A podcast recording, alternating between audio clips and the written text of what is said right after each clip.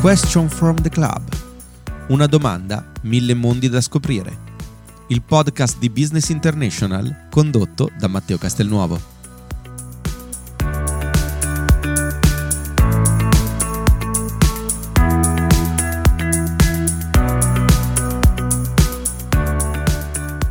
Buongiorno a tutti, benvenuti nella nostra Voice Room Question from the Club. Come sapete ogni giovedì cerchiamo di trattare un tema nuovo, interessante e che possa interessare anche voi. Questa volta parliamo di innovazione ma in particolare nel mondo della comunicazione digitale anche per fare fronte a quell'esigenza sempre più stringente di cercare di coinvolgere gli utenti, coinvolgere i clienti, coinvolgere la fanbase, la community, il network, tutti i nostri stakeholder in generale. Questo coinvolgimento deve essere fatto sempre sempre con una nuova idea, dei nuovi concetti e per capire anche come approcciare una giusta strategia di innovazione in questo senso abbiamo voluto coinvolgere un esperto, un esperto di innovation design e digital strategy, ovvero Gianluca Arnesano. Buongiorno Gianluca e grazie di essere con noi.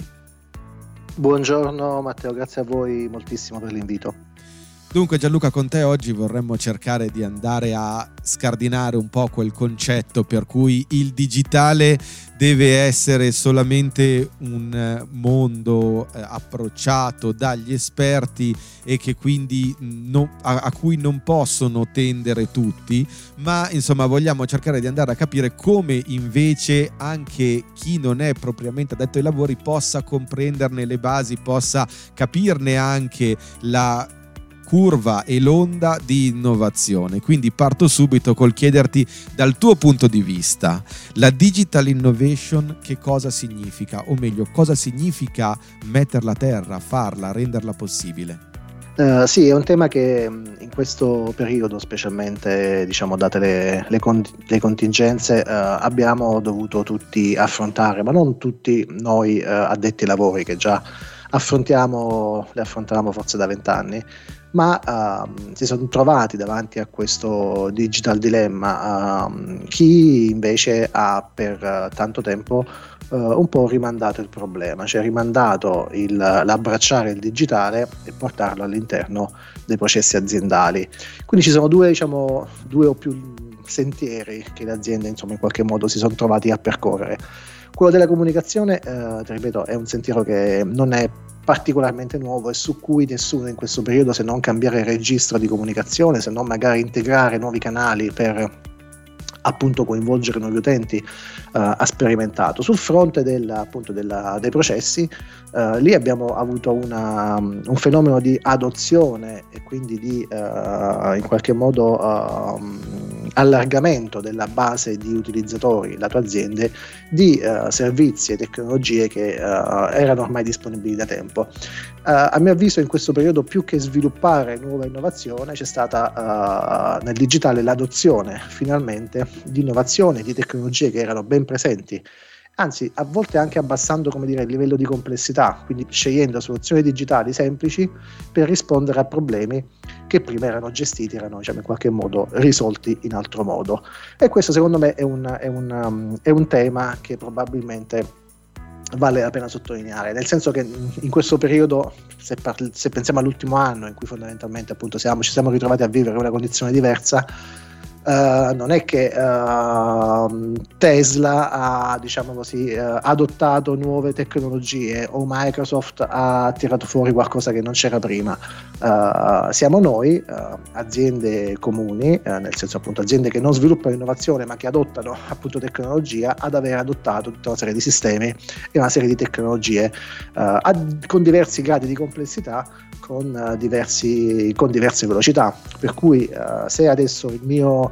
Uh, diciamo, la lavanderia sotto casa è in grado di utilizzare un sistema di CRM che passa per il digitale per dirmi quando è pronta la, la mia, il mio uh, appunto piumone o la mia camicia uh, portata a stirare lì c'è stata un'adozione di tecnologia, ma c'è stata una, quindi un'innovazione di processo interno, ma fondamentalmente adottando anche tecnologie molto semplici, molto mature e molto molto facili. Quindi secondo me il grande vantaggio è stato nella velocità con cui abbiamo in qualche modo uh, adottato tutta una serie di uh, tecnologie esistenti. Il problema qual è? È che quando ti ritrovi a in qualche modo uh, forzatamente adottare delle soluzioni, nel brevissimo periodo hai un grande avanzamento perché passi da 0 a appunto una tecnologia implementata ma nel me- medio termine cominci un po' a soffrire di quella mancanza di cultura, di quella mancanza di conoscenza pregressa, di quella mancanza di skill digitali che invece ti avrebbero dovuto portare ad adottare questa tecnologia. Quindi il problema che un po' si vede adesso è che tutti hanno adottato una serie, si sono dotati, hanno aumentato loro, dire, il loro portafoglio di tecnologie che possono utilizzare ma fanno fatica a integrarle, fanno fatica a dargli consistenza, fanno fatica in qualche modo a gestirle e uh, utilizzarle al meglio delle possibilità. E questo è fonte fondamentalmente ed è dovuto ad una mancanza di competenze di base da parte di quelli che sono i, i mille, uh, le mille aziende, specialmente in, in un tessuto small business che uh, abbiamo nel nostro paese. Quindi diciamo velocità, semplicità di approccio e di arrivo all'utente e competenze. Secondo te in questo momento qual è la competenza però che più eh, impatta, che più è importante per approcciare una strategia di innovazione digitale. Molto spesso si dice le materie STEM, quindi che vanno poi a interessare tutta la parte scientifico, eh, informatica e insomma di, delle materie per intenderci non umanistiche, eh, fa fatica ad entrare, a penetrare il mercato italiano sia in termini di università ma anche in termini proprio di interesse da parte degli studenti e quindi si fa fatica a trovare talenti che poi sappiano programmare, sappiano gestire eh, nuove tecnologie come l'intelligenza artificiale e così via. Però sta iniziando a esserci anche un'altra corrente che dice sì ok, ma per fare innovazione digitale non serve solo essere un programmatore skillatissimo, serve anche altro e quell'altro fa parte di tutta una serie di soft skill. Dal tuo punto di vista è, è, è, così, cioè serve anche altro o comunque primariamente la competenza deve essere quella informatica, tecnica, scientifica? Ma guarda, la risposta uh, spesso dipende da colui a cui fai la domanda, nel senso che immagino che se facciamo questa domanda ad una, ad una diciamo, in qualche modo uh, ad un esperto di tecnologia o a un, persone che hanno un'esperienza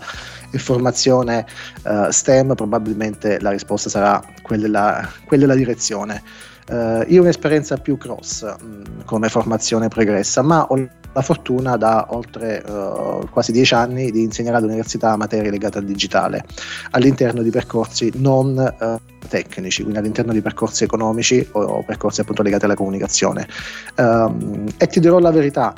Uh, quando ho cominciato a fare questo lavoro quasi una decina d'anni fa eravamo in pochissimi a insegnare all'interno di contesti pubblici, di università pubbliche e statali, materie legate al digitale che non fossero tecniche, quindi non all'interno di percorsi STEM. Um, adesso la situazione è cambiata, ci sono in tantissime Uh, settori, raggruppamenti disciplinari, come li chiamiamo noi all'interno delle università, ci sono tantissimi uh, corsi che um, insegnano il digitale all'interno di percorsi giuridici, all'interno di percorsi umanistici, all'interno di percorsi sociologici, all'interno di percorsi economici, oltre a quello che si fa nel settore tecnico. Quindi devo confessarti che io ho più a cuore personalmente uh, verificare cercare di capire cosa succede non nel mondo STEM, perché il mondo STEM ha una sua dinamica, una sua velocità e ha, un sua, ha una sua progressione. Lì andrà da solo, è come una macchina che per fortuna si è messa in moto e potrebbe fare di più, ma ha già una sua identità. Okay? Il problema è non STEM, cioè è la mancanza di identità digitale nel mondo che non è prettamente tecnico-scientifico. È più preoccupante ed è più in qualche modo da verificare, da approfondire che cosa succede nel mondo oh, non STEM, nel mondo umanistico, come appunto le discipline legate appunto alla sociologia, all'interpretazione, alla psicologia possano in qualche modo impattare sul digitale. E sono problemi che ci facciamo da un punto di vista etico quando parliamo di intelligenza artificiale. Noi nel mondo dell'intelligenza artificiale ci poniamo tutta una serie di questioni etiche, ma non c'è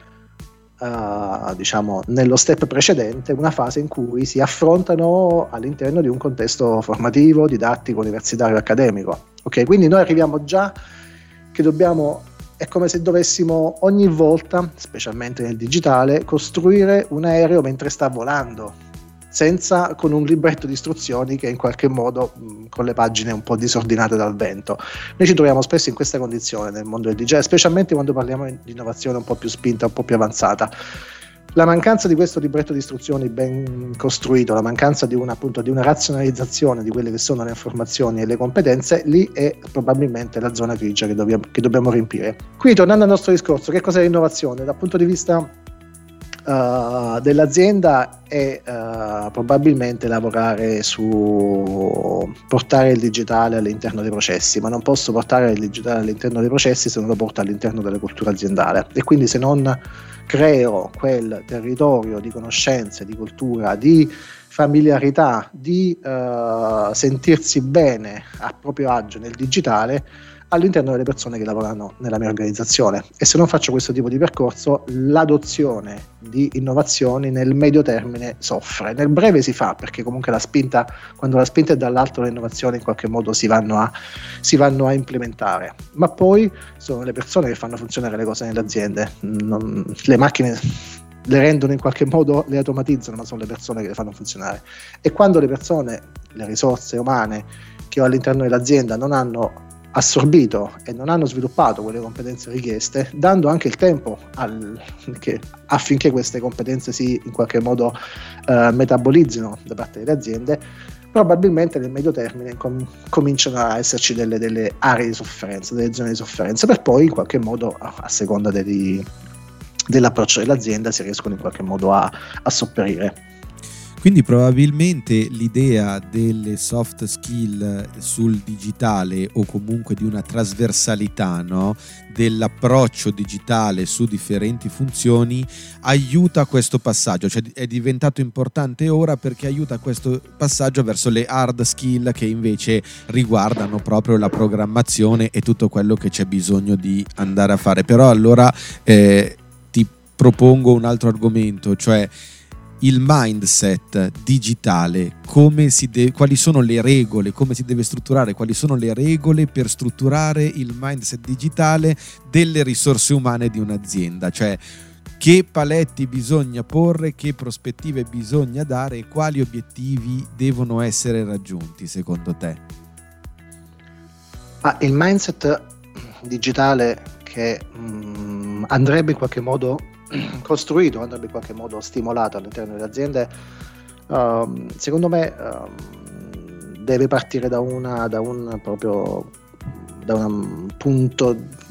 di partenza incardinato nelle persone e che è quello di uh, approcciare al digitale come la possibile risposta alle mie domande, come la possibile fonte di informazione su tutto quello che io posso avere in mente il che significa che io approccio al digital, approccio al mondo di internet come una universale fonte di informazione che deve in qualche modo aiutare a stimolare nuove domande e aiutarmi a trovare le risposte giuste. Tra le prime cose che io insegno ai miei ragazzi è come cercare le cose online. Uh, e se ci fai caso, se pensi a come uh, come i, i, i, giovani studenti fanno le ricerche online, se un professore delle scuole medie dà un compito ai ragazzi, i ragazzi vanno su Wikipedia e tutti fanno lo stesso compito, ok? Perché tutti cercano e trovano la prima risposta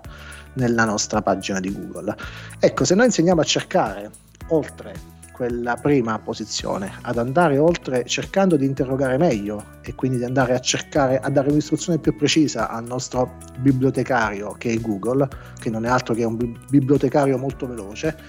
Se gli do le istruzioni giuste mi può, mi può ritornare, mi può restituire più libri, magari libri un po' più approfonditi, un po' più precisi rispetto alla ricerca che ho fatto. Quindi già avere questo tipo di mindset. Il digitale può avere la risposta a tutte le domande, ma se tutti facciamo la stessa domanda e la formuliamo allo stesso modo, tutti avremo la stessa risposta. E ogni esigenza può essere formulata attraverso domande diverse. Quindi partendo dalla consapevolezza che su internet tutti hanno magari già proposto quel tipo di interrogazione, io già posso contare su tante sperimentazioni, su tante possibilità di trovare una, una nuova risposta, un nuovo stimolo, un innesco per, una, per un percorso digitale, questo è un mindset che secondo me all'interno delle aziende è cruciale. Non tanto come faccio qualcosa, ma tra le tante risposte che ho trovato, quale può essere la più adatta alla mia circostanza. Spesso noi quello che abbiamo dovuto sopportare in questo periodo, e secondo me è stato un, un grande vantaggio di questo lockdown, è che tutte le persone che si sono trovate a casa, all'interno di organizzazioni, si sono trovate sole, senza poter contare sul collega a cui chiedere come convertire un Word in PDF, senza poter contare sul, sul, responsabile IT a cui magari chiedevano una cosa banalissima come configurare un microfono su un computer, hanno dovuto cominciare a trovare la risposta da soli. Questo trovare la risposta da soli li ha stimolati su tutta una serie di soft skill che sono quelle di cui stiamo parlando, cioè di mindset e di approccio al digitale come ok, lì ci sono le risposte alle mie domande. Se io imparo a formularle bene, se imparo a decodificare e interpretare le possibili soluzioni, probabilmente trovo la risposta alla mia domanda. Questo secondo me è quello che io mi porterei a casa di grandissimo valore per le persone durante questo periodo di lockdown. Ci siamo trovati soli davanti a questo computer a cui chiedevamo di fare cose che prima non facevamo, fare videoconferenze, lavorare in maniera collaborativa, tutte attività che prima avevamo, diciamo, in qualche modo uh, avevamo creato altre routine per questo tipo di, appunto, di lavorazioni. In questo frangente ci siamo trovati soli davanti a una macchina che sapevamo usare poco per le, per le, solite cose che facevamo sempre nel nostro lavoro e oggi invece ci è chiesto di fare molto di più. Questo chiedere di fare molto di più ovviamente è quel fattore di accelerazione, ma ripeto, il mindset deve essere non chiedo a qualcuno di farmelo, ma cerco di trovare la soluzione avendo sviluppato quel pensiero critico che mi consente di selezionare le varie opzioni, di filtrarle attraverso un percorso di, di interpretazione e di trovare quale può essere la soluzione adatta al mio scopo. Questo secondo me è un mindset che abbiamo sviluppato grazie a questo, diciamo così, a questa circostanza spiacevole, ma che a ciascuno di noi, sia come persona che come organizzazione, ha chiesto uno sforzo in più. E questo sforzo ovviamente ha innescato dei processi di cambiamento, sia tecnologici che comportamentali, che secondo me avranno un, un, dire, un impatto positivo. Da una parte questo approccio, questo modello è molto interessante perché finalmente si inizia a dire bisogna fare fatica, cioè non è che posso sempre chiedere a terzi di fare il lavoro per me, devo trovarle anche un po' io le soluzioni. Per farlo devo eh, fare lavorare i neuroni e arrivare a produrre un risultato dalla mia fatica, quindi arrivare a porre la domanda come dicevi tu nella maniera giusta per avere la risposta che dico io, non quella che magari arriva come prima istanza. Dall'altra parte diventa quasi una specie di gioco, no? Cioè, se è, è, un po' a step, se io faccio la domanda giusta nel modo giusto, arrivo allo step successivo, dove dovrò fare magari un'altra domanda, però magari avrò iniziato a capire come porla e quindi sarà sempre più semplice. Diventa un po' una specie di scalata alla fine questo approccio all'innovazione digitale, se non ho capito male. Sì, uh, hai, hai, hai, colto un punto molto importante, che è qualcosa che noi abbiamo in qualche modo uh, um, da un lato dimenticato, ma dall'altro riscoperto. Cioè noi uh, siamo molto bravi a riscoprire cose che avevamo dimenticato, cioè la bellezza di sperimentare attraverso il gioco per arrivare a scenari inesplorati. Okay? Questa, diciamo così, situazione che è molto... Che è molto in voga in questo momento, eh, ci porta a in qualche modo utilizzare delle meccaniche e delle, diciamo, delle, delle pratiche che attingono al nostro, al nostro, atteggiamento ludico, quindi alla capacità di giocare, di imparare attraverso il gioco, di scoprire attraverso il gioco, di innescare pratiche collaborative attraverso il gioco, che ci consente di fare uno step avanti, di uh, immaginare soluzioni che non c'erano, di uh, in qualche modo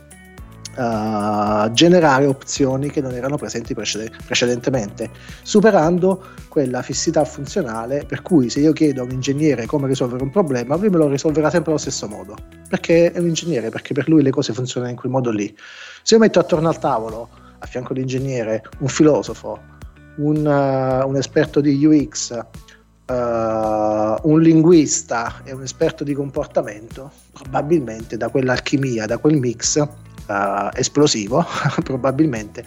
uh, e l'invito a sviluppare pensiero attraverso pratiche di gioco, probabilmente genererò delle opzioni legate all'innovazione che prima erano inimmaginabili, semplicemente perché noi siamo tenta- siamo, diciamo, tendiamo a utilizzare le cose per quelle che sono e per come abbiamo imparato a usarle. Per cui eh, ricadiamo in quella che si chiama appunto fissità funzionale. Se chiedo a una persona di fare una cosa in un certo modo, la farà per come l'ha sempre fatta e per quelle che sono le sue competenze. Ma è difficile che genererà innovazione, genererà continuità. Se, l'innovazione deve essere disruptive, deve essere discontinuità e deve essere pensiero divergente, beh, io per divergere devo in qualche modo uh, innescare dei punti di scambio e questi punti di scambio sono sia uh, competenze diverse, quelle che dicevamo prima, quelle non STEM, perché quelle STEM ci porteranno sempre nella stessa direzione, quelle non STEM, non STEM se opportunamente miscelate, ci porteranno a uh, destinazioni nuove, a linguaggi nuovi, a comportamenti nuovi che non immaginavamo neanche diciamo, di poter appunto in qualche modo esplorare. Questo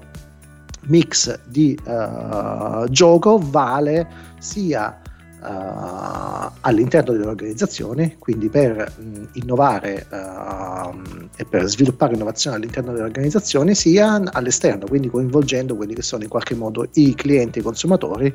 in pratiche di innovation game, di giochi di innovazione che in qualche modo stimolano gli utenti a darci risposte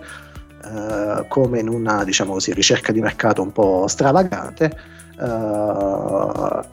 che hanno un valore esplorativo fortissimo, che hanno un valore di immaginazione fortissima, che è proprio ciò che l'azienda oggi fatica a fare.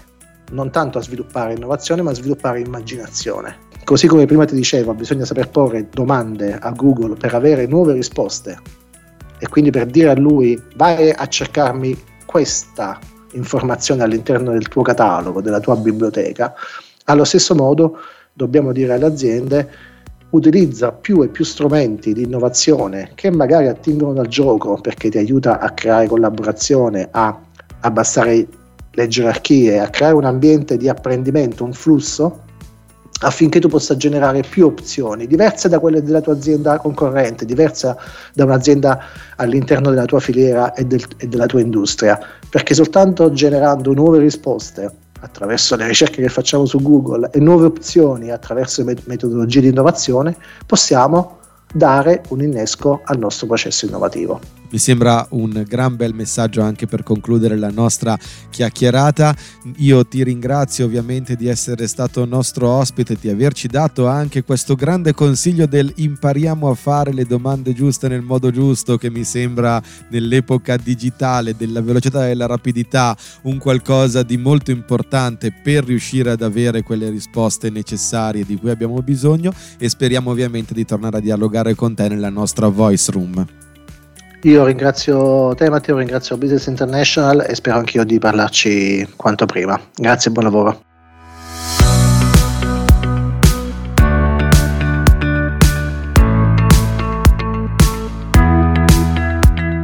Avete ascoltato Question from the Club, il podcast di Business International condotto da Matteo Castelnuovo. Visitate www.businessinternational.it per rimanere sempre aggiornati sulle novità e seguite le conversazioni attraverso i nostri canali social con l'hashtag Question from the Club per scoprire quali saranno gli ospiti dei prossimi appuntamenti.